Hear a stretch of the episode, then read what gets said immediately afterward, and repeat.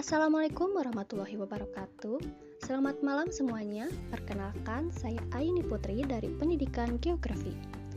Apa kabarnya hari ini, teman-teman? Semoga kita selalu dalam keadaan sehat dan dalam lindungan Allah Subhanahu wa.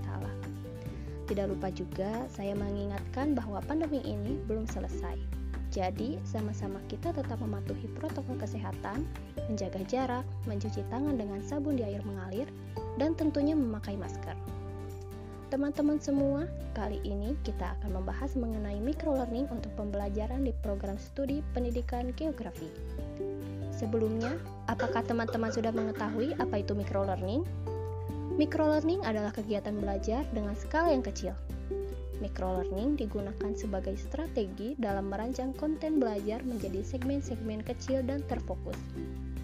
Nah, itu adalah pendahuluan untuk topik pembelajaran kita ke depannya. Terima kasih. Wassalamualaikum warahmatullahi wabarakatuh.